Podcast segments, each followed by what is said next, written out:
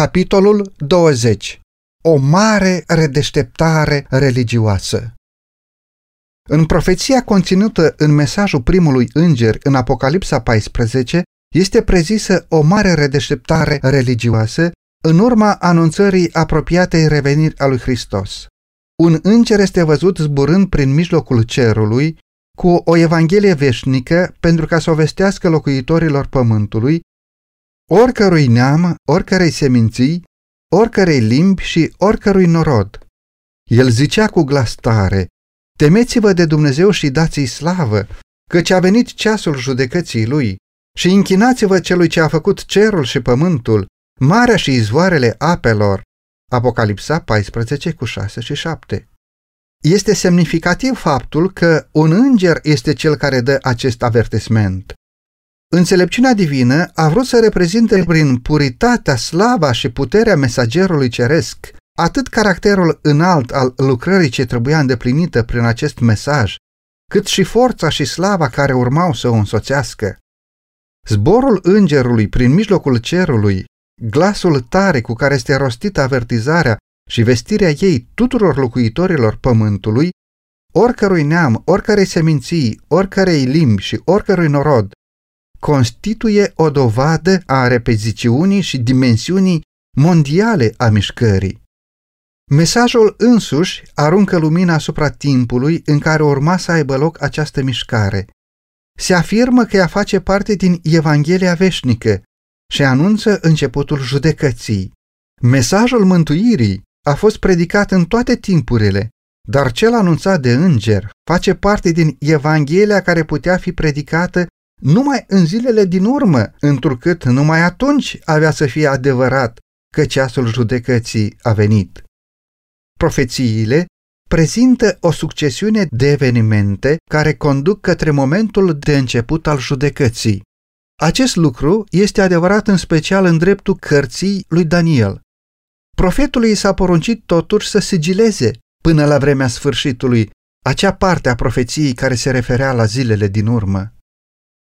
Până când istoria omenirii nu ajungea în acest punct, nu putea fi proclamat un mesaj despre judecată, mesaj bazat pe împlinirea acestor profeții. Însă, la vremea sfârșitului, spune profetul, mulți o vor citi și cunoștința va crește. Daniel 12 cu 4. Apostolul Pavel a avertizat biserica să nu aștepte revenirea lui Hristos în timpul vieții lui. Ziua aceea nu va veni, spunea el, înainte ca să fi venit lepădarea de credință și de a se descoperi omul fără de legii. A doua Tesaloniceni 2 cu 3. Nu putem aștepta venirea Domnului nostru decât după marea apostazie și după lunga perioadă de domnie a omului fără de legii, care mai este numit și taina fără de legii. A doua Tesaloniceni 2 cu 7. Fiul pierzării. A doua Tesaloniceni 2 cu 3. Și acel nelegiuit, a doua Tesaloniceni 2 cu 8, reprezintă papalitatea care, după cum prezise profeția, urma să-și mențină supremația timp de 1260 de ani. Această perioadă s-a sfârșit în anul 1798. Venirea lui Hristos nu putea să aibă loc înainte de acel timp. Pavel cuprinde cu avertizarea lui întreaga eră creștină până în anul 1798. Vestirea celei de-a doua venire a lui Hristos trebuie să fie proclamată numai după încheierea acestei perioade. Un asemenea mesaj nu mai fusese predicat niciodată. Pavel, după cum am văzut, nu l-a predicat, ci le atrăgea atenția fraților lui că venirea Domnului va fi într-un viitor îndepărtat. Nici reformatorii n-au predicat-o.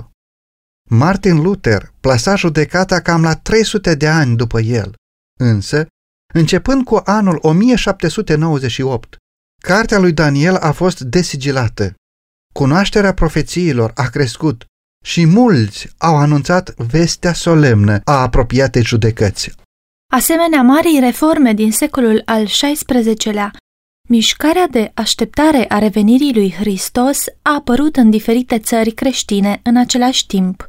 Atât în Europa cât și în America, Bărbați ai credinței și ai rugăciunii au început, sub influența lui Dumnezeu, să studieze profețiile și, urmărind raportul inspirat, au văzut dovezi convingătoare că sfârșitul tuturor lucrurilor era aproape.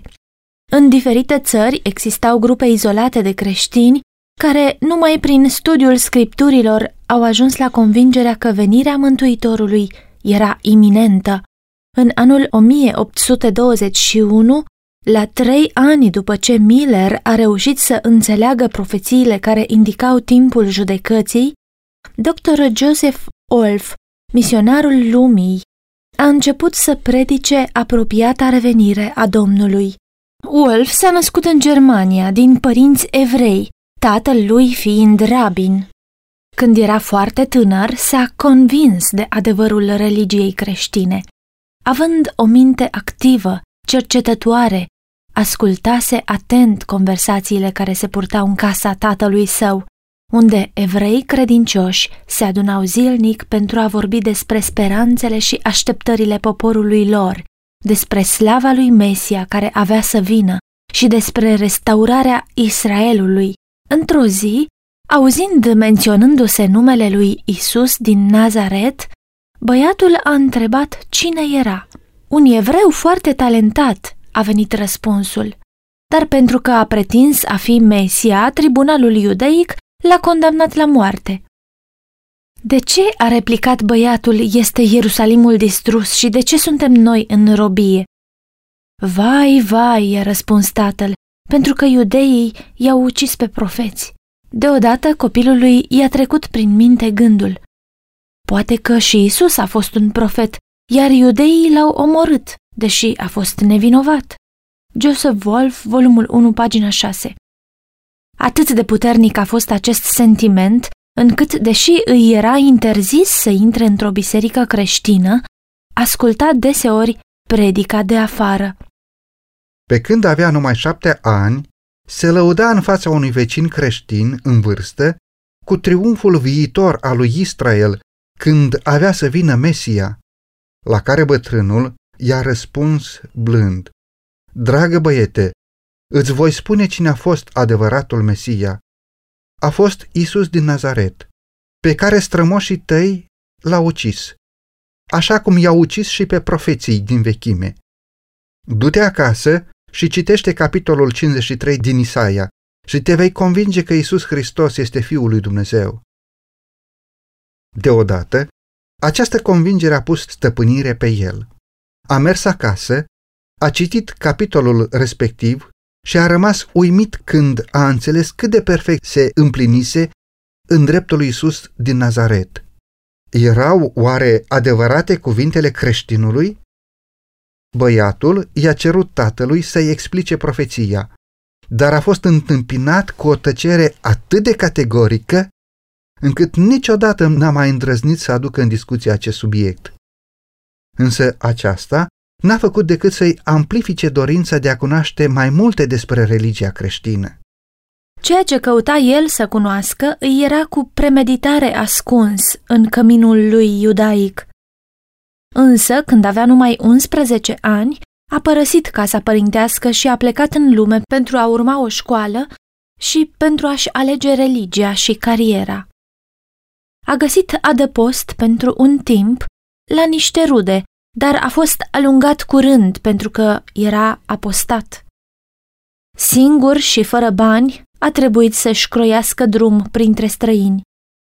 A mers din loc în loc, a studiat cu sârguință și și-a câștigat existența predând limba ebraică. Sub influența unui profesor catolic, a acceptat credința catolică, plănuind să devină misionar pentru propriul popor. Cu această țintă în minte, a plecat peste câțiva ani pentru a-și continua studiile la Colegiul Urban Pontifical de Propaganda Fide din Roma. Aici, obiceiul său de a gândi independent și de a vorbi deschis i-au atras acuzații de erezie. A atacat în mod deschis abuzurile bisericii și a insistat asupra necesității unei reforme. Deși la început s-a bucurat de o favoare deosebită din partea demnitarilor papali, după un timp a fost îndepărtat din Roma.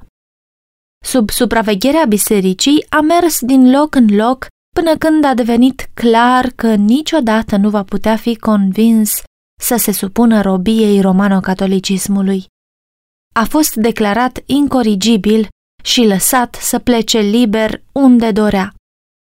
A plecat în Anglia și, îmbrățișând credința protestantă, s-a alăturat bisericii anglicane. După 2 ani de studiu, în anul 1821 a plecat în misiune.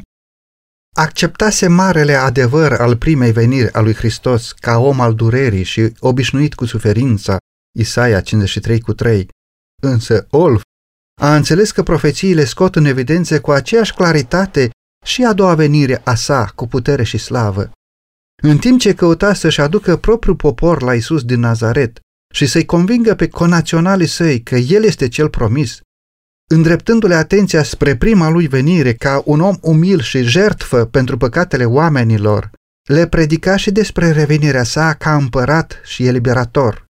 Iisus din Nazaret, adevăratul Mesia, zicea el, ale cărui mâini și picioare au fost străpunse, care a fost dus ca un miel la tăiere, care a fost un om al durerii și obișnuit cu suferința, a cărui primă venire a avut loc după ce sceptrul a fost luat de la Iuda și toiagul de cârmuire dintre picioarele sale, va veni a doua oară pe norii cerului cu trâmbița Arhanghelului. Joseph Wolff, volumul 1, pagina 62. Va sta pe muntele măslinilor, iar stăpânirea asupra întregii creații, care a fost încredințată odată lui Adam și pe care acesta a pierdut-o, Geneza 1,26, îi va fi dată lui. El va fi împărat peste tot pământul. Gemetele și tânguirile creației vor înceta și imnuri de laudă și mulțumire se vor auzi. Când va veni Iisus în slava Tatălui Său, cu sfinții îngeri, mai întâi vor învia cei morți în Hristos. 1 Tesaloniceni 4,16, 1 Corinteni 15,52. Aceasta este ceea ce noi creștinii numim prima înviere. Atunci regnul animal își va schimba natura, Isaia 11,6-9, și se va supune lui Isus, Psalmul 8. Va domni o pace universală. Domnul va privi din nou asupra pământului și va spune, iată, este foarte bun. Wolff credea că venirea Domnului este aproape. În interpretarea dată de el perioadelor profetice, marele eveniment fiind plasat la o diferență de câțiva ani de timpul fixat de Miller. Celor care susțineau cu Scriptura că despre ziua aceea și despre ceasul acela nu știe nimeni, Matei 24,36, că oamenii nu știu nimic despre cât de aproape este venirea sa, el le răspundea, a spus oare Domnul că ziua aceea și ceasul acela nu vor fi cunoscute niciodată? Nu ne-a dat el semnele timpului ca să știm cel puțin când se apropie venirea sa, așa cum apropierea verii se cunoaște după înfrunzirea smochinului? Matei 24,32. Nu vom cunoaște oare niciodată această perioadă când el însuși ne îndeamnă nu numai să citim cartea profetului Daniel, ci să o și înțelegem? Și chiar în cartea lui Daniel se spune că profeția va fi sigilată până la vremea sfârșitului, cum era cazul în timpul lui, și că mulți o vor citi și cunoștința cu privire la momentul acela va crește, Daniel 12,4. Pe lângă aceasta, Domnul nu intenționează să spună că apropierea acelui moment nu va fi cunoscută, ci că despre ziua aceea exactă și despre ceasul acela exact nu știe nimeni. El spune că vom înțelege suficient de mult din semnele timpului, încât acest lucru să ne facă să ne pregătim pentru revenirea sa, după cum și Noe a pregătit arca. Research and Missionary Labor, pagina 404. Referindu-se la sistemul popular de interpretare sau de răstălmăcire a scripturilor, Wolff scria: cea mai mare parte a bisericii creștine s-a abătut de la înțelesul clar al scripturii și s-a îndreptat către sistemul fantasmagoric al budiștilor, care cred că fericirea viitoare a omenirii va consta în deplasarea sufletelor prin aer. Acești credincioși presupun că atunci când citesc în Scriptură, iudeii trebuie să înțeleagă neamuri, iar când citesc Ierusalim, trebuie să înțeleagă biserica și, dacă scrie pământ, înseamnă cer. Prin venirea Domnului, ei înțeleg progresul societăților misionare, iar suirea pe muntele casei Domnului înseamnă o mare adunare a metodiștilor. Joseph Wolff, pagina 96. Timp de 24 de ani, din 1821 până în 1845, Wolff a călătorit foarte mult.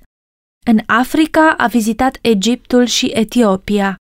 În Asia a traversat Palestina, Siria, Persia, Buhara și India. A vizitat de asemenea Statele Unite, oprindu-se pe drum să predice în insula Sfânta Elena. A sosit în New York în anul 1837 și, după ce a vorbit în acel oraș, a predicat în Philadelphia și Baltimore, îndreptându-se în cele din urmă spre Washington. Aici, spunea el, în urma unei moțiuni înaintate de fostul președinte John Quincy Adams, uneia dintre camerele Congresului, Camera a aprobat în unanimitate să folosesc sala Congresului pentru o cuvântare, pe care am ținut-o într-o sâmbătă, fiind onorat de prezența tuturor membrilor Congresului, precum și de cea a episcopului de Virginia și a clerului și locuitorilor din Washington. Aceeași onoare mi-a fost acordată de membrii guvernului din New Jersey și Pennsylvania, în a căror prezență am ținut cuvântări despre cercetările mele din Asia, precum și despre domnia personală a lui Iisus Hristos. Dr. Wolff, călătorind în cele mai barbare țări fără protecția vreunei autorități europene, trecând prin multe greutăți și fiind înconjurat de numeroase pericole, a fost bătut cu ciomege și înfometat, vândut ca slav și condamnat de 3 ori la moarte. A fost atacat de bandiți și uneori aproape a murit de sete. Odată a fost jefuit de tot ce avea și lăsat să călătorească sute de mile pe jos prin munți, cu fața biciuită de zăpadă și cu picioarele goale, amorțite de contactul cu pământul înghețat. Când a fost avertizat să nu meargă neînarmat printre triburile sălbatice și ostile, el a declarat că are arme, rugăciune, zel pentru Hristos și încredere în ajutorul său. Mai am, a zis el, iubire față de Dumnezeu și față de semenii mei în inimă și Biblia în mână. Oriunde mergea, avea cu el Biblia, în limba ebraică și engleză. Despre una dintre ultimele sale călătorii spunea: am ținut Biblia deschisă în mâini. Am simțit că puterea mea era în această carte și că puterea ei mă va susține. Astfel a fost perseverent în activitatea lui până când vestea judecății a ajuns la o mare parte din omenire. Printre iudei, turci, perși, hinduși și multe alte naționalități și rase, el a răspândit cuvântul lui Dumnezeu în aceste limbi diferite, anunțând pretutindeni domnia apropiată a lui Mesia. În călătoriile lui la Buhara, a descoperit că doctrina apropiatei reveniri a Domnului era cunoscută de un popor îndepărtat și izolat.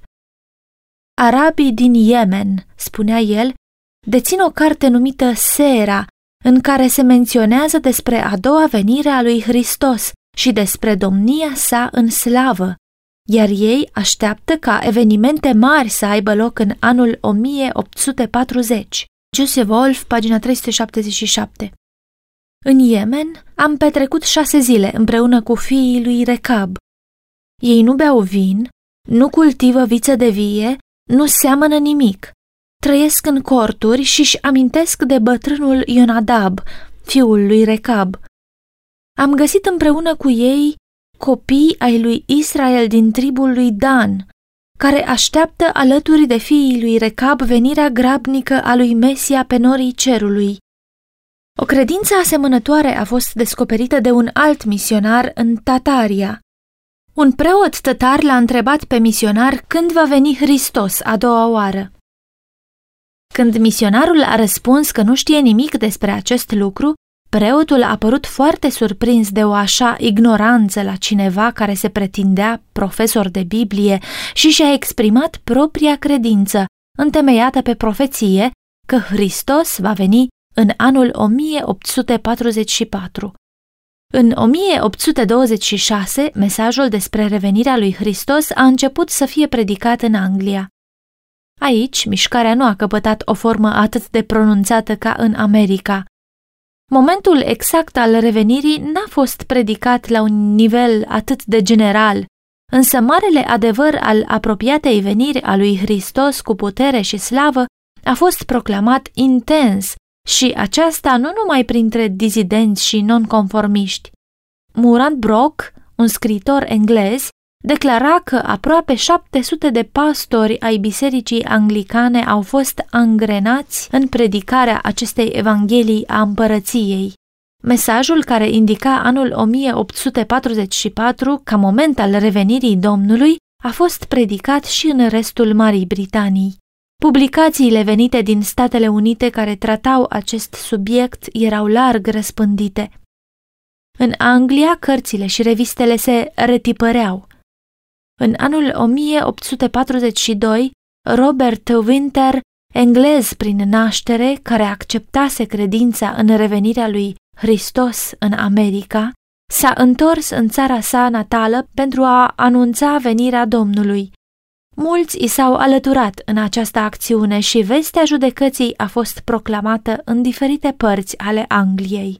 În America de Sud, în mijlocul barbariei și al comportamentului lipsit de scrupule al clericilor, Lacunza, un iezuit spaniol, a descoperit scripturile și, astfel, a acceptat adevărul revenirii iminente a lui Hristos.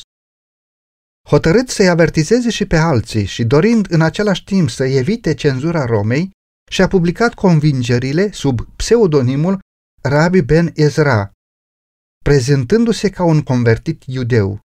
Lacunza a trăit în secolul al XVIII-lea, dar cartea lui a ajuns la Londra cam prin anul 1825 și a fost tradusă în limba engleză.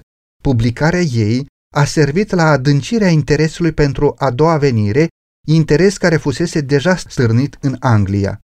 În Germania, doctrina aceasta fusese predicată în secolul al XVIII-lea de Bengel, pastor al bisericii luterane și renumit teolog și critic.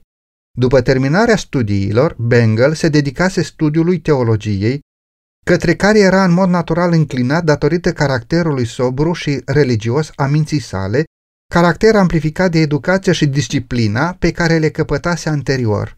Ca și alți tineri serioși, care au trăit înainte și după el, a trebuit să lupte cu îndoieli și dificultăți de natură religioasă și chiar face aluzie cu multă sensibilitate la multe săgeți care au străpuns sărmana inimă și i-au făcut tinerețea greu de suportat. Devenind membru a consistoriului din Württemberg, a apărat cauza libertății religioase. Susținea în continuare drepturile și privilegiile bisericii, însă pleda să se acorde toată libertatea cuvenită celor care se simțeau constrânși, din motive de conștiință, să se retragă din rândurile ei. Enciclopedia Britanica, ediția 9, articolul Bengel. Efectele pozitive ale acestei politici sunt resimțite și astăzi în provincia lui natală. Doctrina celei de-a doua venire a lui Hristos a strălucit cu putere asupra minții lui Bengel, în timp ce pregătea o predică din Apocalipsa 21 pentru duminica dinainte de Crăciun. Profețiile din Apocalipsa i s-au clarificat ca niciodată mai înainte. Copleșit de sentimentul importanței colosale și al gloriei neîntrecute a scenelor prezentate de profet, s-a văzut forțat ca, pentru un timp, să nu se mai gândească la acest subiect. În timp ce se afla la Amvon, subiectul i-a venit din nou în minte, cu putere și plin de viață. Din acel moment s-a dedicat studiului profețiilor, în special al celor din Apocalipsa, și a ajuns curând la convingerea că ele indică o venire iminentă a lui Hristos. Data pe care a stabilit-o pentru acest eveniment diferea cu foarte puțini ani de cea fixată mai târziu de Miller.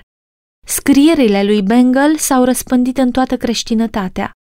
Opiniile lui cu privire la profeție au fost acceptate la un nivel aproape general în statul său, Württemberg, și într-o anumită măsură și în alte părți ale Germaniei. Mișcarea a continuat după moartea lui și mesajul revenirii lui Hristos se auzea în Germania în același timp în care atrăgea atenția oamenilor și în alte țări. Foarte de timpuriu, unii credincioși au mers în Rusia, unde au format colonii, iar credința în apropiata venire a lui Hristos se păstrează încă în bisericile germane din această țară. Lumina a strălucit de asemenea în Franța și Elveția. La Geneva, oraș în care Farel și Calvin răspândiseră adevărul reformei, mesajul celei de-a doua venire a fost predicat de către Gaussen.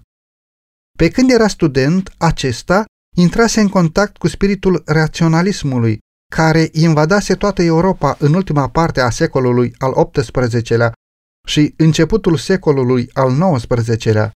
Când și-a început activitatea de preot, nu numai că nu cunoștea credința adevărată, dar înclina spre scepticism.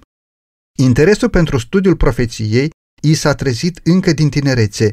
După ce a citit istoria antică a lui Rolin, atenția a fost atrasă de capitolul 2 din Daniel și a fost impresionat de exactitatea extraordinară cu care se împlinse profeția, așa cum putea constata din relatarea istorică. Aceasta era o mărturie în favoarea inspirației Scripturii, care i-a servit ca ancoră în mijlocul pericolelor din anii de mai târziu. Nu era mulțumit de învățăturile raționalismului și, studiind Biblia și căutând să o înțeleagă mai clar, a ajuns, după un timp, să aibă o credință temeinică. Pe măsură ce continua să cerceteze profețiile, a ajuns la convingerea că revenirea Domnului era aproape. Impresionat de solemnitatea și de importanța acestui mare adevăr, dorea să-l prezinte oamenilor, dar credința generală că profețiile lui Daniel sunt niște mistere și nu pot fi înțelese era o piedică serioasă în împlinirea acestei dorințe.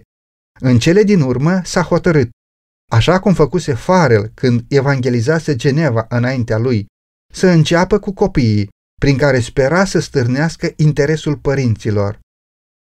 Doresc să se înțeleagă, spunea el, după aceea, vorbind despre scopul urmărit prin această acțiune, că nu din cauza lipsei de importanță al profeției, ci, din contră, datorită valorii ei mari, am dorit să o prezint în această formă simplă și m-am adresat copiilor. Doream să fiu ascultat și mă temeam că, dacă m-aș fi adresat întâi celor maturi, nu m-ar fi ascultat.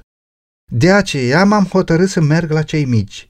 Strâng un grup de copii, iar dacă acel grup se mărește, dacă observ că ascultă, le place și sunt interesați, dacă văd că înțeleg și pot să explice subiectul respectiv, sunt sigur că în curând voi avea o a doua grupă și la rândul lor, adulții, își vor da seama și ei că merită să-și folosească timpul pentru studiu. Când ajung în acest punct, cauza este câștigată. Gaussen, Daniel the Prophet, volumul 2, prefață. Efortul a fost încununat de succes. În timp ce se adresa copiilor, au venit să asculte și oameni mari.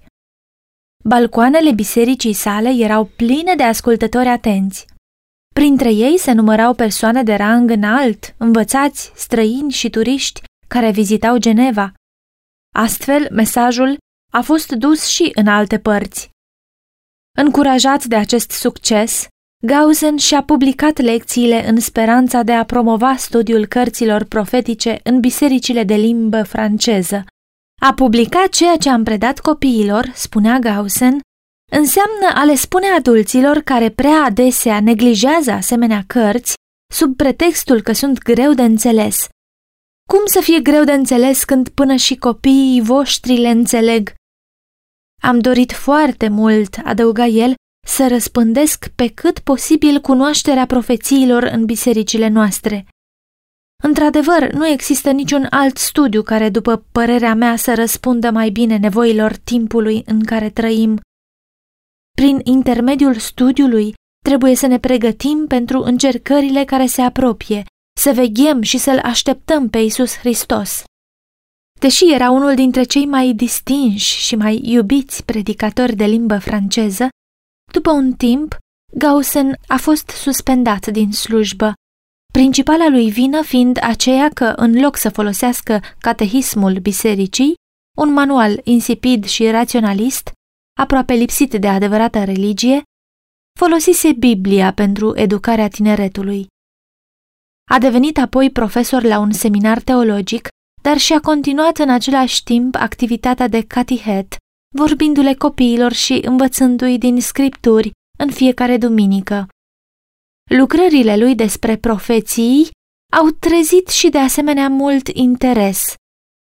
De la catedra de profesor, prin intermediul presei și în calitatea sa de învățător al copiilor, a continuat mulți ani să exercite o mare influență și le-a atras atenția multora asupra studiului profețiilor care arătau că venirea Domnului era aproape.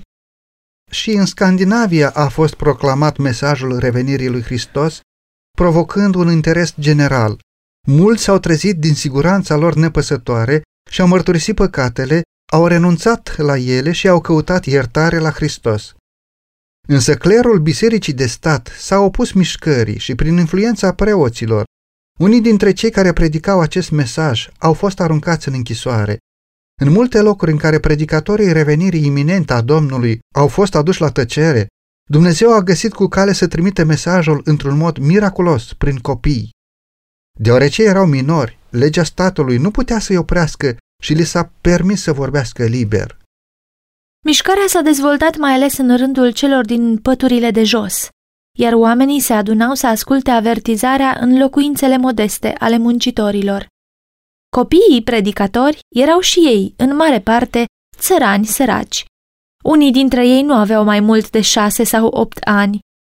Și, deși viața lor era o dovadă că îl iubeau pe Mântuitorul și că încercau să trăiască în ascultare de cerințele sfinte ale lui Dumnezeu, manifestau de obicei numai inteligența și capacitățile unor copii obișnuiți. Totuși, când stăteau înaintea oamenilor, era evident că erau inspirați de o putere mai presus de înzestrările lor naturale. Tonul și ținuta li se schimbau și prezentau vestea judecății cu o forță solemnă, folosind chiar cuvintele Scripturii. Temeți-vă de Dumnezeu și dați-i slavă, căci a venit ceasul judecății lui, Apocalipsa 14:7. Condamnau păcatul oamenilor, imoralitatea și viciul, spiritul lumesc și apostazia și avertizau pe ascultători să fugă de mânia viitoare. Oamenii ascultau tremurând. Spiritul convingător al lui Dumnezeu vorbea inimilor lor. Mulți au început să cerceteze scripturile cu un interes nou și profund. Bețivii și cei imorali și-au schimbat comportamentul, iar alții au renunțat la practicile lor necinstite. Rezultatele au fost atât de remarcabile, încât și preoții bisericii oficiale au fost constrânși să recunoască în această mișcare mâna lui Dumnezeu. A fost voia lui Dumnezeu ca vestea revenirii Mântuitorului să fie dusă în țările scandinave, iar când glasurile slujitorilor săi au fost aduse la tăcere, El a revărsat Duhul Sfânt asupra copiilor, pentru ca această lucrare să fie îndeplinită. Când Isus se apropia de Ierusalim, însoțit de mulțimile bucuroase care îl aclamau ca fiu al lui David, cu strigăte de triumf și fluturând ramuri de palmier, fariseii invidioși i-au cerut să-i facă pe oameni să tacă. Însă Isus le-a răspuns că toate acestea erau o împlinire a profeției și că, dacă ei tăceau, aveau să strige pietrele. Adulții, intimidați de amenințările preoților și ale conducătorilor, și-au încetat manifestarea de bucurie când au intrat pe porțile Ierusalimului, dar copiii au reluat refrenul în curțile templului și, fluturând ramuri de palmier, strigau: Osana, fiul lui David! Când fariseii iritați au spus: Auzi ce zic aceștia? Iisus le-a răspuns: Da, oare n-ați citit niciodată cuvintele acestea? Tu ai scos laude din gura pruncilor și din gura celor ce sug. Matei 21 cu 8 la 16. După cum Dumnezeu a acționat prin intermediul copiilor la prima venire a lui Hristos, tot așa a acționat și acum, dându-le mesajul revenirii sale. Trebuia să se împlinească promisiunea lui Dumnezeu că vestea venirii Mântuitorului urma să fie dusă la toți oamenii, toate limbile și toate națiunile. Lui William Miller și colaboratorilor săi le-a fost dat să predice avertizarea în America. Această țară a devenit centrul marii mișcări de așteptare a revenirii lui Isus. Aici, profeția cuprinsă în mesajul primului înger s-a împlinit în modul cel mai direct. Scrierile lui Miller și ale colaboratorilor lui au ajuns în țări îndepărtate. În toată lumea, acolo unde pătrundeau misionarii, era dusă vestea bucuroasă a iminente veniri a lui Hristos. Mesajul Evangheliei veșnice se răspândea pretutindeni. Temeți-vă de Dumnezeu și dați-i slavă, căci a venit ceasul judecății lui. Profețiile care păreau să indice venirea lui Hristos în primăvara anului 1844 au pus profund stăpânire pe mințile oamenilor. Pe măsură ce mesajul trecea dintr-un stat în altul, trezea peste tot un mare interes. Mulți erau convinși că dovezile din perioadele profetice erau corecte și, sacrificându-și părerile personale, primeau cu bucurie adevărul. Unii pastori și-au lăsat la o parte vederile și sentimentele sectare, au renunțat la salariile și la bisericile lor și s-au unit în proclamarea venirii lui Isus. Comparativ, au fost totuși puțini pastori care au acceptat acest mesaj. De aceea, el le-a fost în mare măsură încredințat oamenilor de rând. Fermierii își abandonau ogoarele, mecanicii sculele, negustorii mărfurile, iar oamenii de diferite profesii renunțau la funcțiile lor. Totuși, numărul lucrătorilor era mic în comparație cu lucrarea care trebuia îndeplinită. Starea unei biserici lipsite de evlavie și a unei lumi care zăcea în nelegiuire apăsa greu asupra sufletelor adevăraților străjeri, care au îndurat bucuroși truda, lipsurile și suferința pentru a-i putea chema pe oameni la pocăința care duce la mântuire. Deși Satana s-a opus, mișcarea s-a dezvoltat continuu și adevărul despre revenirea lui Hristos a fost acceptat de mii de oameni. Mesajul cercetător se auzea pretutindeni, avertizându-i atât pe păcătoșii din biserică și pe cei din afara ei să fugă de mânia viitoare, ca și Ioan Botezătorul, precursorul lui Hristos. Predicatorii au pus securea la rădăcina pomului și i-au îndemnat pe toți să facă fapte care să le demonstreze pocăința. Apelurile lor mișcătoare erau un contrast izbitor cu asigurările de pace și siguranță care se auzeau din gura predicatorilor populari. Oriunde era vestit, mesajul îi impresiona pe oameni. Cuvintele simple și directe ale Scripturii, întărite de puterea Duhului Sfânt, aveau o forță căreia puțini erau în stare să-i reziste. Cei care erau creștini doar cu numele au fost treziți din falsa lor siguranță. Își vedeau apostazia, spiritul lumesc și necredința, mândria și egoismul. Mulți îl căutau pe Domnul în pocăință și umilință. Fuseseră mult timp atașați de lucruri pământești, dar acum se legau de cer.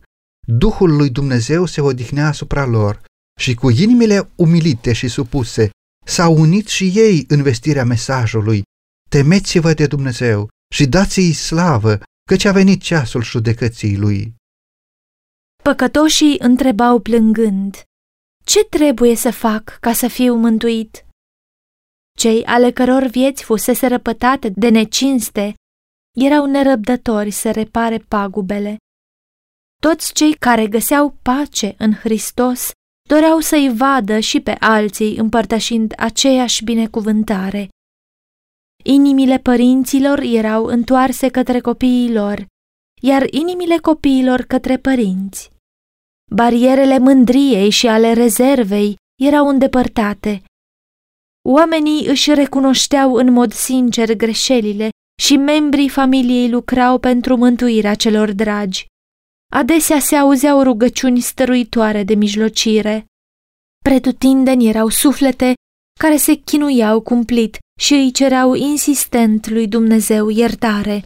Mulți se luptau toată noaptea în rugăciune pentru asigurarea că păcatele le sunt iertate sau pentru convertirea rudelor și a vecinilor lor. Persoane din toate categoriile veneau la adunările adventiste. Bogați și săraci, elită și plebe, toți erau din diverse motive nerăbdători să asculte doctrina revenirii lui Hristos. Domnul a ținut în frâu spiritul opoziției cât timp slujitorii săi le-au explicat oamenilor motivele credinței lor. Uneori, instrumentul uman era slab, dar Duhul lui Dumnezeu dădea putere adevărului său. Prezența îngerilor sfinți se făcea simțită în aceste adunări și mulți se adăugau zilnic la numărul credincioșilor. Când erau prezentate dovezile apropiatei reveniri a lui Hristos, mulțimi imense de oameni ascultau cu respirația tăiată cuvintele solemne. Cerul și pământul păreau că se apropie.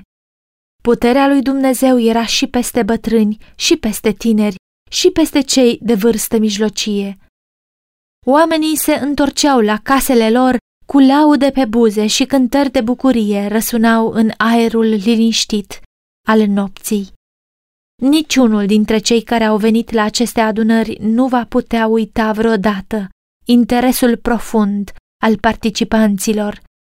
Anunțarea unui timp precis pentru venirea lui Hristos a provocat o mare opoziție din partea multora, începând cu pastorul de la Amvon și până la păcătosul cel mai nesăbuit și mai sfidător. Se împlineau cuvintele profeției: înainte de toate, să știți că în zilele din urmă vor veni batjocoritori plini de batjocuri, care vor trăi după poftele lor și vor zice: unde este făgăduința venirii lui?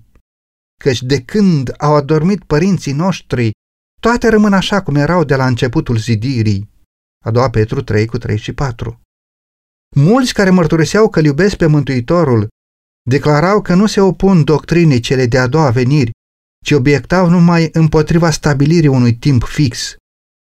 Însă ochiul lui Dumnezeu, care vede totul, le citea inimile.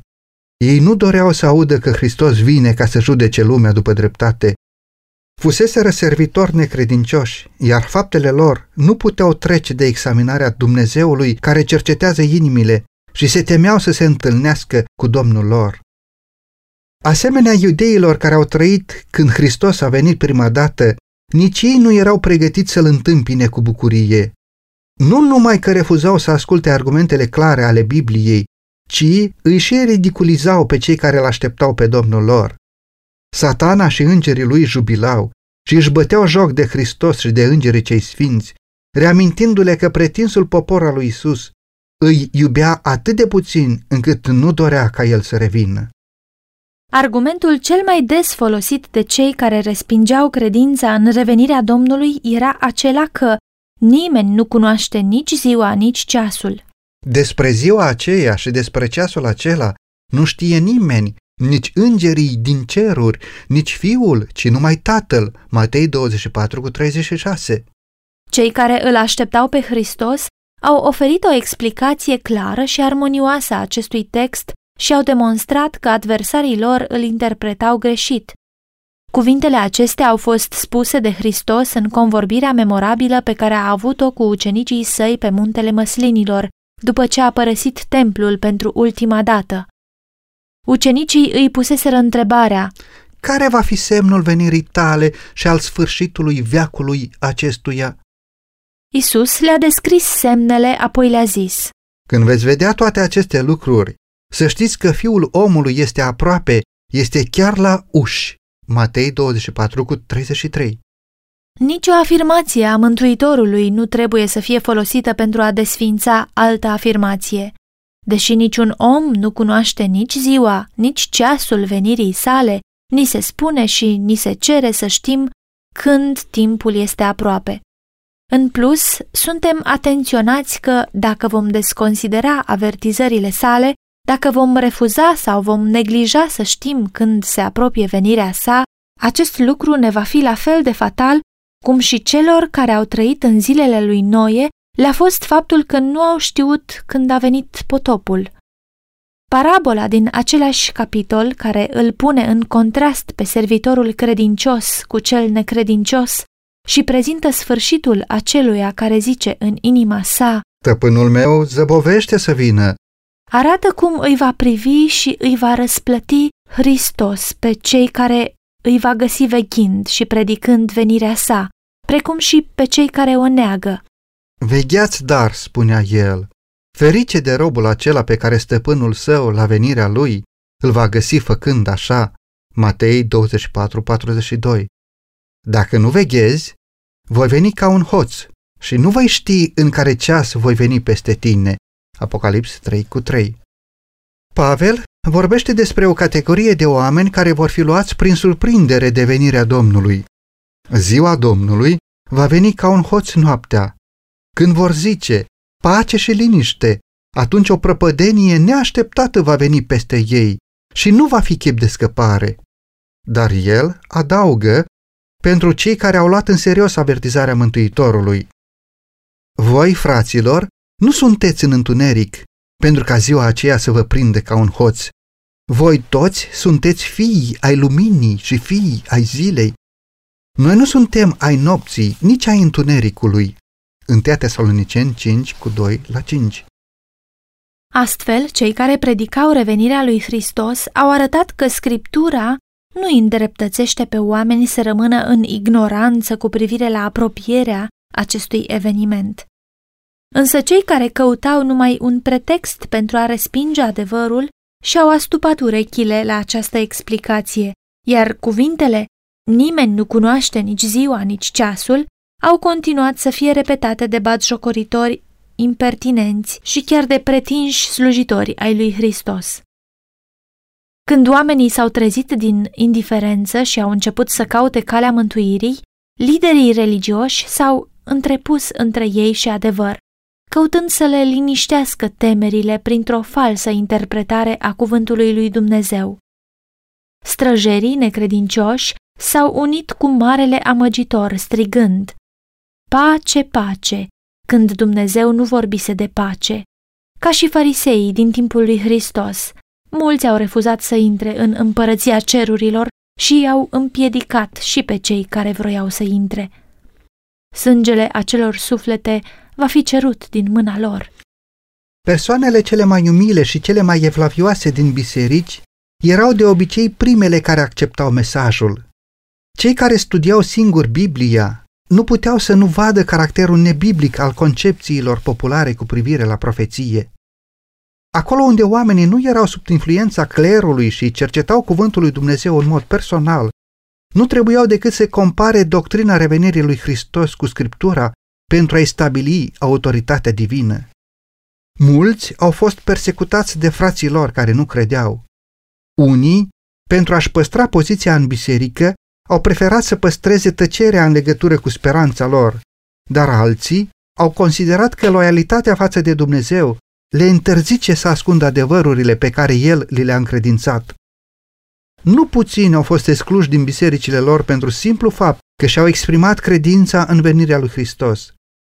Pentru cei a căror credință era încercată în felul acesta, erau deosebit de prețioase cuvintele profetului: „Iată ce zic frații voștri, care vă urăsc și vă izgonesc din pricina numelui meu, să-și arate Domnul slava, ca să vă vedem bucuria, dar ei vor rămâne de rușine”, Isaia 66:5.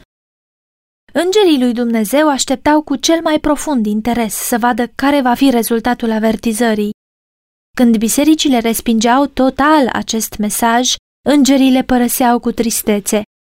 Însă erau mulți care nu fuseseră încă puși la probă cu privire la adevărul advent.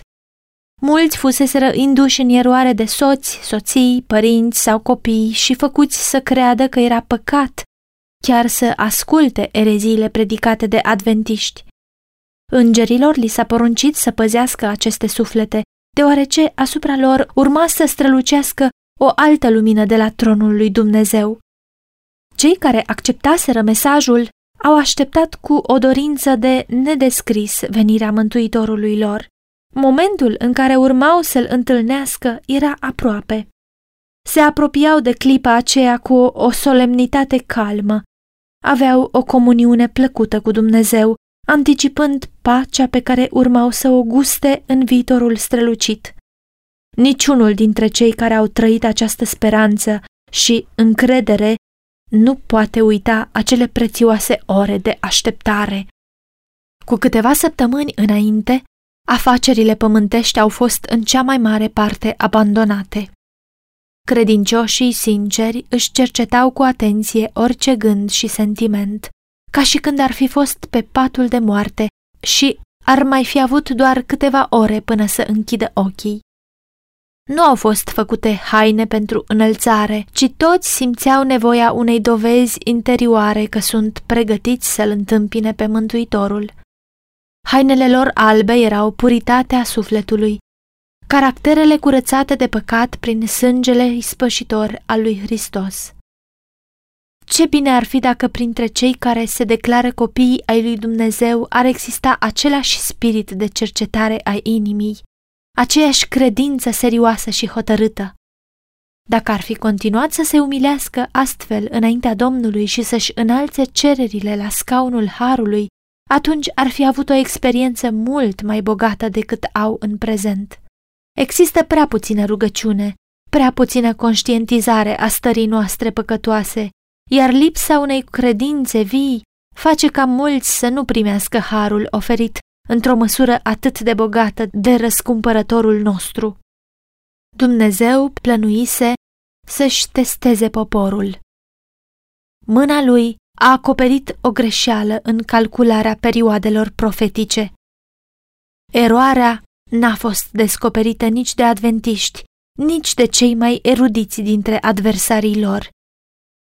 Aceștia din urmă spuneau: calculul vostru cu privire la perioadele profetice este corect. Un mare eveniment urmează să aibă loc, dar nu ceea ce prezice domnul Miller. Nu este vorba despre a doua venire a lui Hristos, ci despre convertirea lumii. Momentul așteptat a trecut, iar Hristos nu s-a arătat pentru a-și elibera poporul. Cei care l-au așteptat pe Mântuitorul cu credință și iubire sinceră au avut parte de o dezamăgire amară. Totuși, planurile lui Dumnezeu s-au împlinit. El a pus la încercare inimile celor care mărturiseau că așteaptă venirea sa. Printre ei erau mulți care nu fuseseră impulsionați de altceva decât de teamă. Credința pe care susțineau că o au nu le schimbase nici inima, nici viața. Când evenimentul așteptat n-a avut loc, aceste persoane au declarat că n-au fost dezamăgite, deoarece nu crezuseră niciodată că Hristos va veni și au fost printre primele care au ridiculizat mâhnirea adevăraților credincioși. Iisus și îngerii din ceruri au privit însă cu iubire și compasiune la cei care fuseseră încercați și care rămăseseră loiali, chiar dacă avuseseră parte de dezamăgire. Dacă s-ar fi putut da la o parte vălul care desparte lumea văzută de cea nevăzută, îngerii ar fi fost văzuți apropiindu-se de aceste suflete credincioase și ocrotindu-le de săgețile lui Satana.